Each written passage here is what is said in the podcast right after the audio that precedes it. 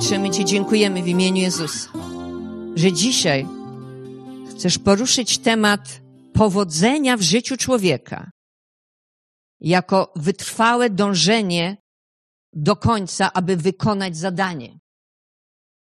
Moi drodzy, w psalmie pierwszym, trzecim wersecie czytamy słowa o człowieku, który miłuje Słowo Boże i żyje zgodnie z nim. Wszystko, co uczyni, powiedzie się mu. Dzisiaj każdy z nas oczekuje, szczególnie kiedy jesteś w Chrystusie, aby mieć w życiu powodzenie. Ten człowiek, który ma powodzenie, jest napisane, że miłuje Słowo Boże i żyje, czyli wykonuje to Słowo w swoim życiu, żyje Słowem Bożym, żyje zgodnie ze Słowem Bożym. W związku z tym, jeśli modlisz się o powodzenie w każdym przedsięwzięciu Twoich rąk, każdej decyzji, każdym wyborze, Słowo Boże konkretyzuje to i mówi, że potrzebujesz rozmiłować się w Słowie Bożym, ale potrzebujesz żyć Słowem Bożym. Bóg powiedział do Jozuego, że jeśli będziesz starannie wypełniał Jego przykazania, wtedy poszczęści się Twojej drodze i wtedy będzie Ci się powodziło. Kiedy człowiek zbacza z drogi pańskiej i zaczyna po swojemu coś robić, opiera się na swoim ludzkim wysiłku, a nie żyje Słowem Bożym, mogą i zaczynają się problemy w jego życiu. Duch Boży dzisiaj przekonuje nas o tym, że chce, aby każdy z nas miał w życiu powodzenie. Z drugiej strony, zauważcie, że Słowo Boże, kiedy mówi o powodzeniu, stawia warunki. Tu jest powiedziane, starannie wypełniał Boże przekazania. Istnieje wiele Bożych obietnic, które są warunkowe. Dzisiaj zostało wypaczone znaczenie sukces, powodzenie. To, co my nazywamy powodzeniem albo sukcesem, nie jest tak naprawdę tym, o czym mówi Biblia. Zastanowimy się dzisiaj nad tym. Słowo prosperujący, prosperos, z którym jest związane prosperity gospel, czyli po prostu Ewangelia sukcesu, pochodzi od słowa łacińskiego prosperus, co oznacza, że komuś dobrze się wiedzie. Jednym z kontekstów, w jakich słowo to było używane w łacinie, było odniesienie do generała, który przeprowadził udaną kampanię militarną. Kiedy taki generał powracał do Rzymu, mawiano w języku łacińskim reprospere justa, co oznacza z powodzeniem wypełnił swoje zadanie.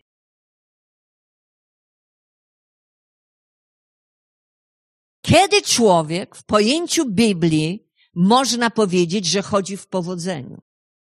Kiedy wypełnia Boże zadania. Jeszcze raz, razem. Kiedy wypełnia Boże zadania. Wobec tego, jeśli chcesz uzyskać biblijny obraz sukcesu, powodzenia w swoim życiu, wiedz, że nie będzie to spójne z poglądem, o jakim mówi świat.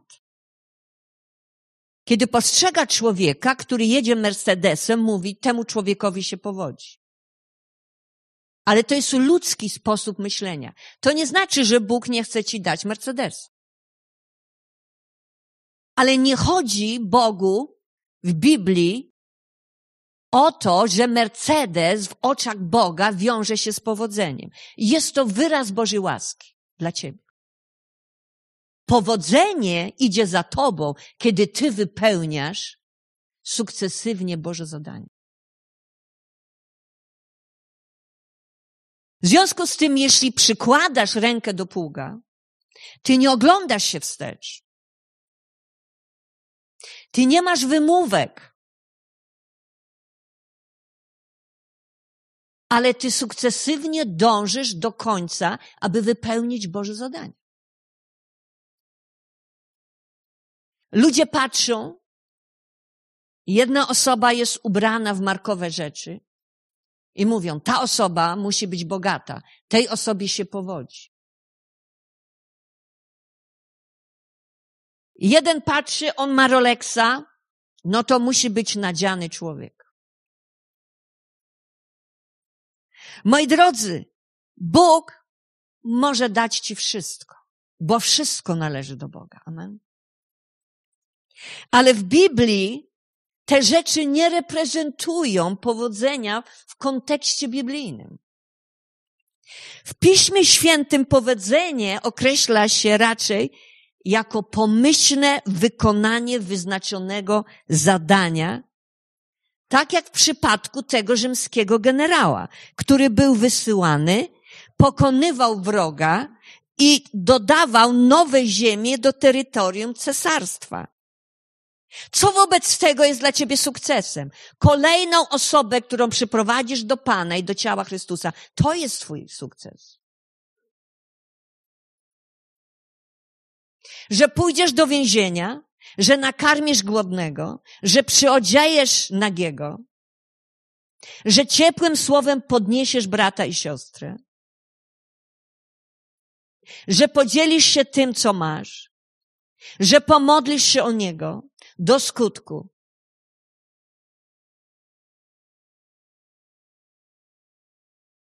Moi drodzy, to, że wykonasz zadanie, które zostało ci powierzone w Królestwie Bożym. I będziesz to robił najlepiej, jak tylko potrafisz. Nie zniechęcasz się. Nie masz słomianego zapału który szybko wygasa w tobie. Jeśli w ten sposób myślisz po Bożemu, Słowo Boże gwarantuje ci, że jeśli spełnisz określone warunki, spotkasz się z powodzeniem. Ponieważ Bóg nie kłamie. Ale kiedy uznasz współczesny obraz sukcesu za prawdziwy, który świat promuje, gdzieś zbłądziłeś już. Moi drodzy, gdybyś w ten sposób myślał, to co byś mógł powiedzieć na temat Jezusa i apostołów? Że to byli najgorsi nieudacznicy, bo Pan Jezus powiedział, że nie ma gdzie głowy schronić. Ale Pan Jezus odniósł zwycięstwo. Wypełnił do końca powierzone mu zadanie przez Ojca. Odniósł sukces. Co to znaczy prawdziwe zwycięstwo w Bogu? Że wytrwasz do końca i odniesiesz w nim sukces. Jeżeli będziesz myślał tak, jak myśli świat, to oznaczałoby, że oni nie odnieśli sukcesu, ani Pan Jezus, ani apostołowie. Kiedy myślisz po Bożemu, oni odnieśli wielki sukces, bo poumierali w wierze. Amen. Najistotniejszą rzeczą, którą człowiek Boży potrzebuje sobie zadać pytanie, czy on jest gotowy do wypełniania Bożych zadań do końca. Kiedyś jeden nauczyciel Słowa Bożego w Chanie głosił na temat apostołów, proroków, ewangelistów, pastorów i nauczycieli. Tam było dużo młodych zapowiadających się o dużym potencjale ludzi. I zadał pytanie, jak wielu z was chciałoby być apostołami? I moi drodzy, rzeka rąk podniosłaś. Dobrze powiedział. Zanim jednak zgłosicie się na ochotnika, pozwólcie, że podam wam najpierw opis tego urzędu. I wtedy przeczytał tych urzędów z pierwszego listu do Koryntian, czwarty rozdział od siódmego do trzynastego, w którym Paweł zwraca się do chrześcijan w Koryncie z następującymi słowami. Bo któż ciebie wyróżni, albo co masz, czego nie otrzymałbyś? A jeśli otrzymałeś, czemu się chlubisz, jakobyś nie otrzymał? Już jesteście nasyceni, już wzbogaciliście się. Bez nas staliście się królami i obyście byli królami, abyśmy i my wespół z wami królowali. Bo wydaje mi się, że Bóg nas, apostołów, oznaczył jako najpośredniejszych, jakby na śmierć skazanych. W oryginalnym języku Biblii apostoł Paweł przywołuje tu obraz kolumny więźniów prowadzonych na arenę, aby tam zginąć. A apostołowie znajdują się na końcu tej kolumny. Gdyż staliśmy się widowiskiem dla świata, jest napisane, i aniołów, i ludzi. Byliśmy głupi dla Chrystusa, a wyście rozumni w Chrystusie. Myśmy słabi, a wyście mocni. Wy jesteście szanowani, a my jesteśmy w pogardzie. Aż do tej chwili cierpimy głód i pragnienie. Jesteśmy nadzy i policzkowani i tułamy się i trudzimy się pracą własnych rąk. Spotwarzają nas. My ich błogosławimy, prześladują nas. My znosimy wszystko. Złorzeczą nam. My się modlimy. Staliśmy się jak śmiecie tego świata, jak omieciny u wszystkich aż dotąd. Po przeczytaniu tych fragmentów Słowa Bożego zadał ponownie tym ludziom pytanie. Teraz, jak wielu z was chce być apostołami? Wielu z nich już teraz nie było zdecydowanych na ten krok. Zadamy sobie teraz pytanie, jakiego rodzaju sukces odnieśli apostołowie? To nie było coś, co jest dzisiaj, w, moi drodzy, w mentalności świata. A jednak Biblia stwierdza, że apostołowie odnieśli sukces, ponieważ z powodzeniem wykonali zadania powierzone im przez Boga. I to jest właśnie prawdziwe powodzenie. Przytoczę jeszcze inne fragmenty. Księga Jozułego, pierwszy rozdział, siódmy werset. Nie odstępuj od niego zakonu ani w prawo, ani w lewo, aby ci się wiodło wszędzie, dokądkolwiek pójdziesz. Jozue był przywódcą wojskowym. Nie jeździł Cadillaciem. Prawdopodobnie mógł dosiadać konia albo osła. Nie spał w hotelu pierwszej klasy, ale pod gołym niebem. Otrzymał bardzo ciężkie i wymagające zadanie, do którego wykonania potrzebował użyć całej swojej siły i determinacji. Odniósł jednak sukces nie w sensie tego świata, lecz w sensie biblijnym. Jak? Wypełniając do końca to, do czego Bóg go wyznaczył. W liście do Rzymian w pierwszym rozdziale, od dziewiątego do dziesiątego wersetu Paweł pisze Rzymianom.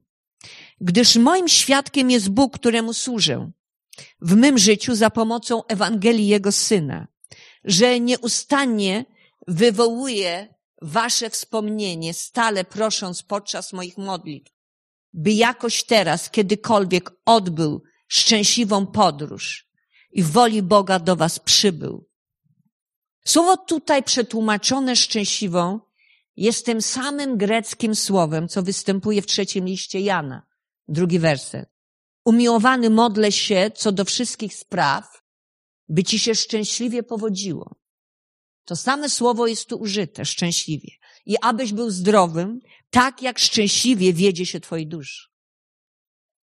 W jaki sposób Bóg odpowiedział na modlitwę Pawła o szczęśliwą podróż do Rzymu? Nie płynął on pierwszą klasą na luksusowym okręcie Titanic, mając do dyspozycji kelnerów serwujących gorące posiłki. Podróżował skuty łańcuchami więzień na statku który przetrwał niezwykle silną, czternastodniową burzę, podczas której ani razu nie wyszło słońce. Potem, kiedy burza minęła, Paweł i wszyscy pasażerowie rozbili się u wybrzeża Malty. Wyszedłszy na brzeg, rozpalił ognisko. Kiedy Paweł dokładał drzewa do ognia, jego ręki, do jego ręki uczepiła się żmija. Czy to była udana podróż? Czy mógłbyś tak to nazwać? Była ona udana w tym sensie, że Paweł nie zginął. Najpierw podczas burzy, a następnie w wyniku ukąszenia przez węża. Następnie Paweł modlił się o ojca naczelnika wyspy i uzdrowił go z czerwonki. W wyniku tego wielu innych mieszkańców wyspy przybyło, by również otrzymać uzdrowienie. Po trzech miesiącach mo można było wreszcie wznowić podróż i pożeglować do Rzymu. Wedle standardów świata nie nazwałbyś tego jako podróż udana. A jednak ona była udana, ponieważ Paweł wypełnił Boży cel dla tej podróży. Nie tylko go wypełnił, lecz co więcej, z powodu Pawła 277 innych ludzi zostało uratowanych, a wielu uzdrowionych. Czy to nie jest sukces? Mam nadzieję, że teraz zaczynamy coraz bardziej rozumieć, co Biblia określa mianem powodzenia.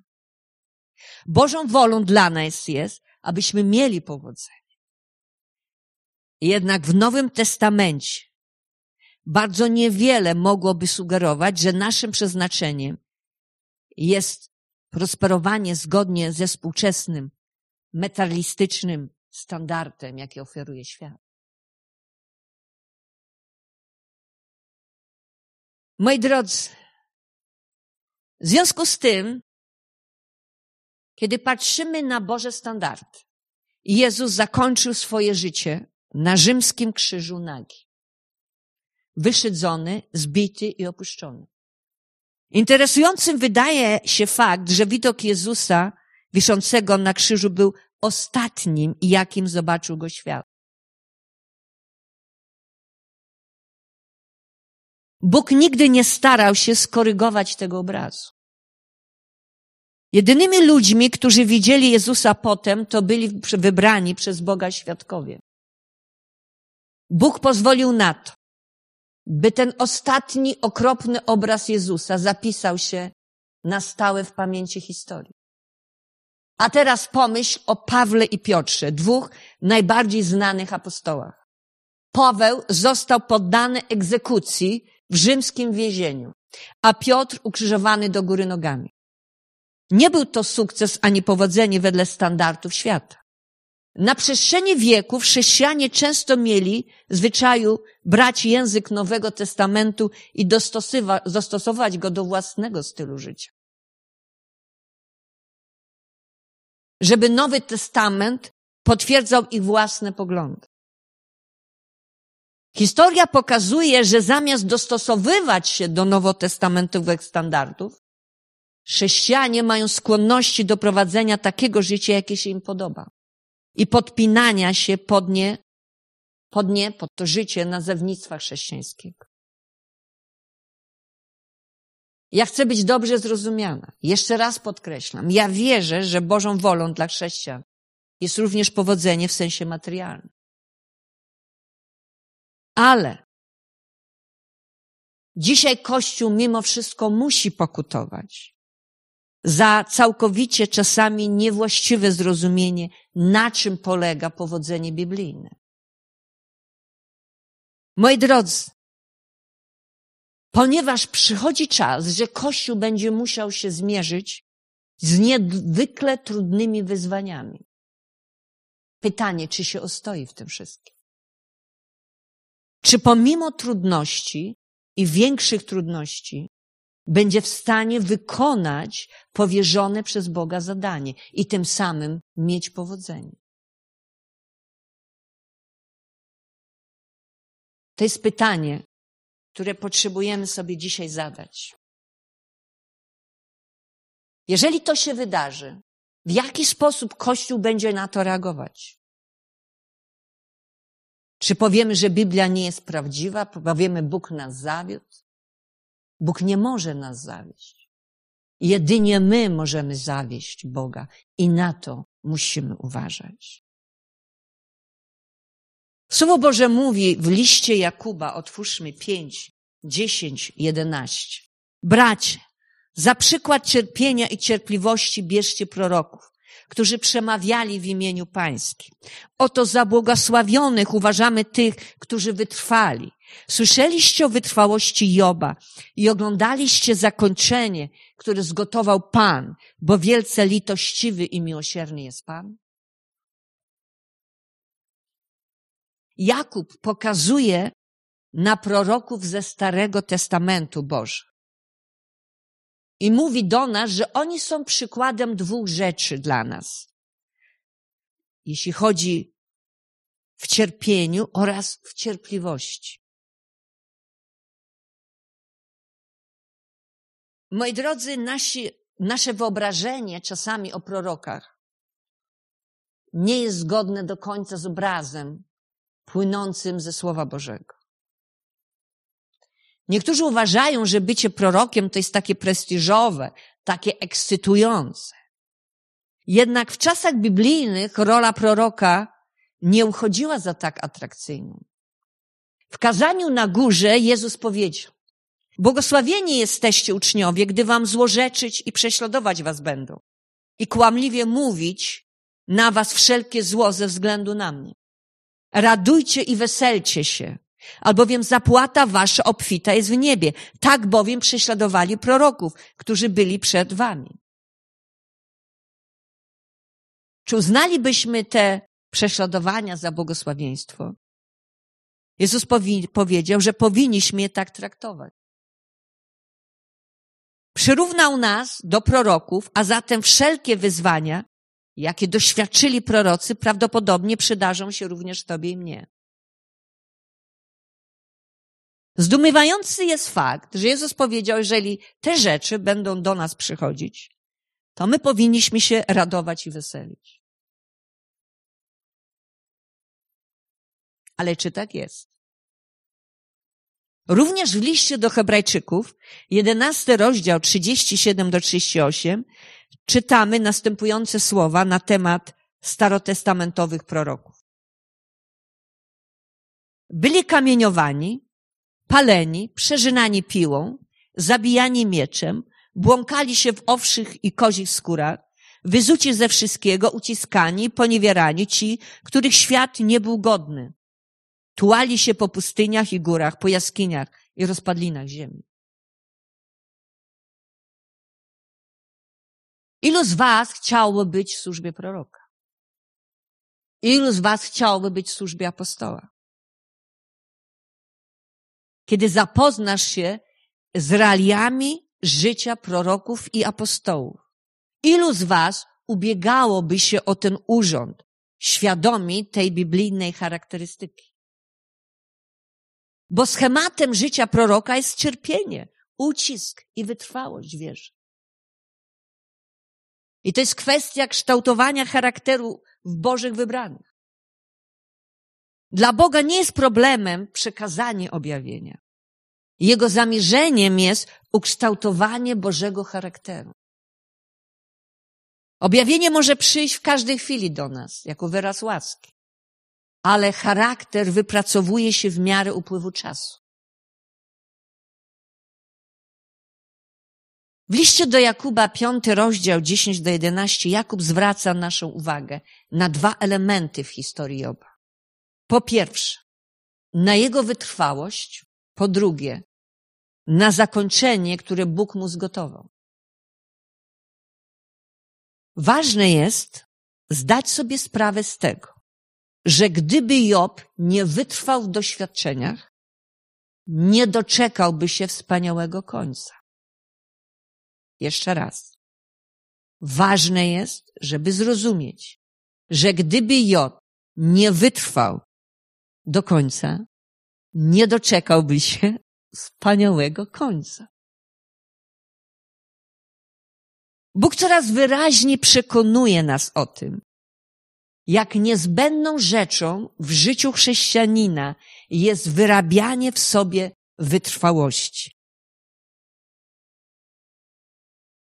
Bo dla nas najlepiej to mieć zaraz od razu. Nikt z nas nie wie, jeśli Bóg mu tego nie objawi, jak długo ta próba, którą przechodzimy, potrwa. Kiedy Bóg stawia ciebie w miejscu próby, rzadko ciebie informuje o tym, ile ona potrwa. Może trwać rok, może trwać sześć miesięcy, a może trwać dwa tygodnie. Znajdujesz się zatem w miejscu pewnej niewiadomej. Ale jeżeli Bóg zaplanował, że na przykład próba potrwa sześć miesięcy, a ty wytrwasz o jeden dzień mniej w tej próbie, dochodząc do miejsca, w którym zawołasz, ja już tego dłużej nie zniosę. Ja się poddaję. Ten dzień sprawi, że rozminiesz się z Bożym błogosławieństwem. Nie ma innego sposobu na rozwijanie wytrwałości, jak tylko trwanie w czasie próby.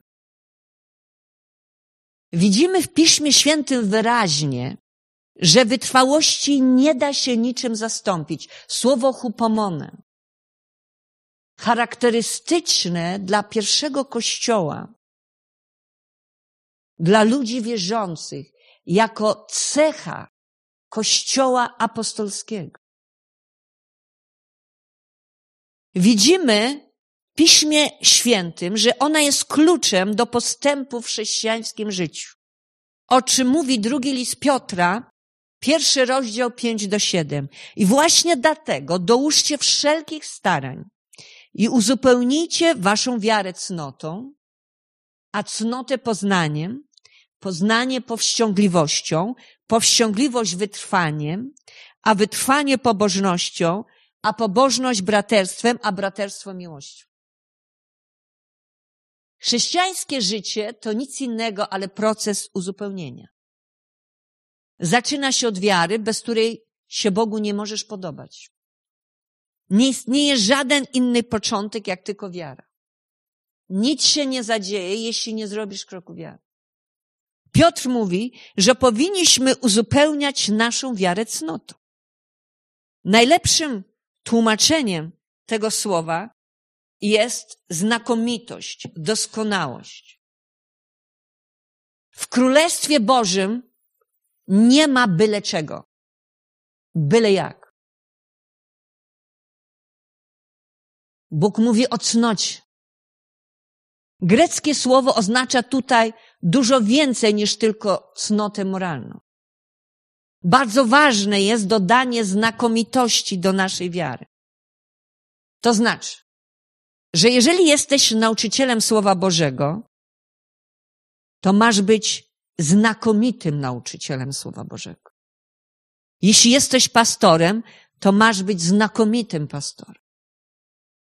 Jeśli jesteś liderem młodzieżowym, masz być znakomitym liderem młodzieżowym. Masz dawać wzór dla innych. Jeśli jesteś biznesmenem, masz być znakomitym biznesmenem. Ale jeśli jesteś lekarzem, masz być znakomitym lekarzem. Ale jeśli jesteś krawcową, masz być znakomitą krawcową. Bo taką jesteś. Czymkolwiek zajmowałeś się do tej pory, rób to teraz w znakomity sposób. Bo robisz to jak dla Pana. Będzie to stał dowód Twojej wiary. Następnie Piotr każe uzupełniać cnotę poznaniem. Ja myślę, że Piotrowi nie chodzi tutaj o zdobywanie wiedzy w procesie edukacyjnym, co nie jest złą rzeczą. Chodzi mu raczej o poznawanie Bożej woli, o szukanie i poznawanie Bożej woli, zgodnie z jej objawieniem zawartym w Piśmie Świętym. W dalszej kolejności mówi o poznaniu. Dodaje do tego powściągliwość. Dodaje do tego poznania powściągliwość. Dochodzimy do ważnego punktu. Powściągliwość uzupełniamy wytrwaniem lub wytrwałością.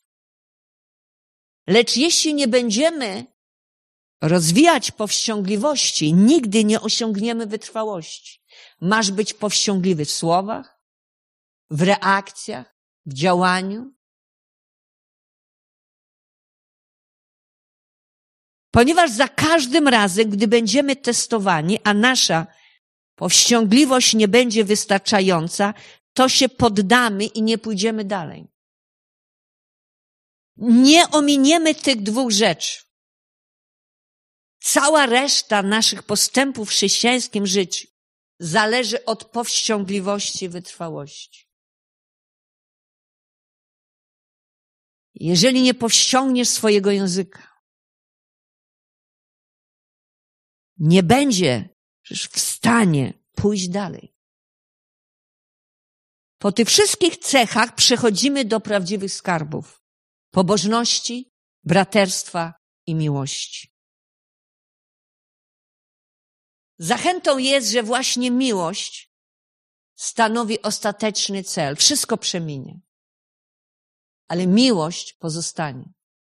Atmosferą nieba jest miłość. Tu, na ziemi, mamy nauczyć się zgłębiać, poznać miłość Chrystusową, która przewyższa nasze ludzkie zrozumienie. Niełatwo jest okazywać wielokrotnie braterską życzliwość. Bycie życzliwym wobec chrześcijan, którzy czasami są cierniem dla nas, nie zawsze jest proste. A mimo to na braterstwie lista się nie kończy. Miłość oznacza miłowanie każdego nawet tych, którzy nie są wierzący, a także tych, którzy są nam niewdzięczni i bezbożni.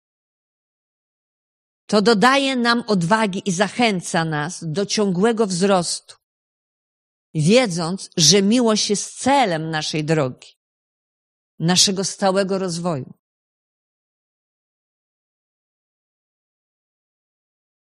To jest proces przemiany w Twoim i moim życiu aby dotrzeć do miejsca, w którym teraz jesteś, ale Bóg ma coś więcej jeszcze.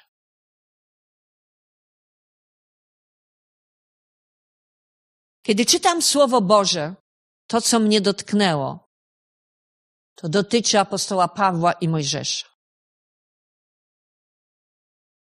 To, co Mojżesz powiedział do Boga. Druga Mojżeszowa, 32 rozdział, od 31 do 32 jest powiedziane. Wrócił więc Mojżesz do Pana i przyznał. Lud ten popełnił poważny grzech, bo zrobili sobie bóstwa ze złota. Lecz teraz, jeśli możesz, przebacz im ten grzech. A jeśli nie, to wymasz mnie, proszę, ze swojego zwoju, który napisałeś. Również podobną rzecz powiedział apostoł Paweł, kiedy płakał. W liście do Rzymian, dziewiąty rozdział, trzy do cztery. Bo sam byłbym gotów zostać odłączony od Chrystusa. Ja mogę być przeklęty z powodu moich ludzi, inne tłumaczenie. Jeśli by to miało pomóc moim braciom, moim krewnym wedle ciała, Izraelitom, z nimi łączy się usynowienie i chwała przymierza i nadane prawo, służba przy ołtarzu oraz obietnice. Oni obaj powiedzieli jakby to samo. Weź moje życie, żeby oni mogli być zbawieni. To jest, bracie i siostro, miłujące serce. Co popchnęło Boga do tego, aby przyszedł na ziemię.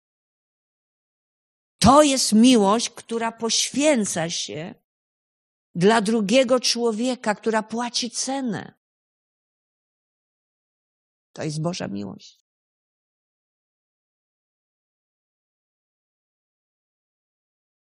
Należy podkreślić fakt, że wytrwałość stanowi podstawowy warunek dostąpienia Bożego zaopatrzenia. Któregoś dnia jeden człowiek Boży nauczał grupę ludzi i powiedział wtedy, istnieje tylko jeden sposób na wyrobienie sobie wytrwałości. popatrzył na pewną kobietę, a ona w tym momencie pojaśniała, tak jakby pomyślała, no wreszcie ja ten sekret poznam. Wówczas on dokończył. Tym sekretem jest trwanie. I jej twarz spochmurniała. Bo to nie jest najmilsza wiadomość. Taka prawda jest w tej kwestii. Istnieje tylko jeden sposób, w jaki możemy stać się wytrwali. To jest trwanie w trudnych okolicznościach. Dlatego w jakimkolwiek miejscu teraz się znajdujesz, ja Ciebie zachęcam, abyś wytrwał, trzymał się Boga i nie zrezygnował. Bo Bóg ma przygotowane dla Ciebie dobre zakończenie. Przez lata miałam możliwość obserwować chrześcijan na różnych etapach ich rozwoju. Czasami tracisz kontakt z bratem lub siostrą, a potem ich spotykasz ponownie. I kiedy patrzysz na nich, jakie zrobili postępy w tym czasie, Twoje serce się raduje bo nie sądziłeś, że ta osoba może tak daleko zajść w Chrystusie. Ale zdarzają się też przypadki, że po latach spotykasz kogoś i widzisz, że jakby ten człowiek stanął w miejscu. I to jest przykre. Zauważyłam, że głównym elementem rozwoju chrześcijanina to jest wytrwałość. Jeżeli nie poddasz się, Bóg cię przeprowadzi. Ale jeśli się poddasz tym okolicznościom, problemom, zatoniesz. Właśnie wtedy, kiedy jest ci najtrudniej, nie możesz się poddać, ponieważ możesz rozminąć się zaplanowanym przez Boga zakończeniem. Nie rozminiesz się z niebem, ale możesz utracić to, co najlepsze Bóg ma dla ciebie w tym życiu. Być może przeżywasz teraz ciężkie sytuacje, co do których Twoja wytrwałość słabnie. Być może jesteś i uświadamiasz sobie o krok od rezygnacji z niektórych Twoich celów. Nie pozwól na to, aby poddać się okolicznościom i sytuacjom. Ale pozwól, że ze mną zakończysz to słowo prostą modlitwą serca, która chce zwiększyć Twoją wytrwałość wierzy. Czy pomodlisz się ze mną teraz? Panie, Ty wiesz o wszystkich moich sprawach, w których mam pokusę, aby zrezygnować, aby poddać się. Chociaż czasem mogę być bliski, tego pozytywnego zakończenia. Ale jestem przez wroga kuszony, aby zrezygnować. Ale ja nie chcę ponosić porażki, Panie. Ja dzisiaj modlę się o wsparcie dla mnie. Twoją wytrzymałością. Pomóż mi, Duchu Święty, najlepszy pomocniku. Udziel mi swojej siły i mocy. Dzięki Twojej łasce oznajmiam, że ja nie poddam się i nie zamierzam się poddać na drodze pańskiej. Chcę wytrwać i wytrwam do samego końca, aby zobaczyć ten koniec, który mi zgotowałeś, Boże, tutaj na ziemi i życie wieczne. Doświadczyć miłości umiłowanego Pana który obdarowuje chętnie i daje powodzenie. Panie, ja Ci dziękuję, że Ty uczysz nas cierpliwości i wytrwałości. Tak jak uczyłeś Twojego syna Joba. Popatrzcie, Jakub mówi, jakie rzeczy Bóg mu zgotował na koniec. Amen. Ponieważ Job wytrwał. Boże, my nie patrzymy na te okoliczności, ale my patrzymy na Ciebie, Boże. Na to, co Ty nam przygotowałeś. My wierzymy, my oczekujemy tego, że to czeka na nas, bo Ty jesteś dla nas pełen miłosierdzia i łaski. Zmiłujesz się nad kim się zmiłujesz. Zlitujesz się nad kim się zlitujesz. W imieniu Jezus. Amen.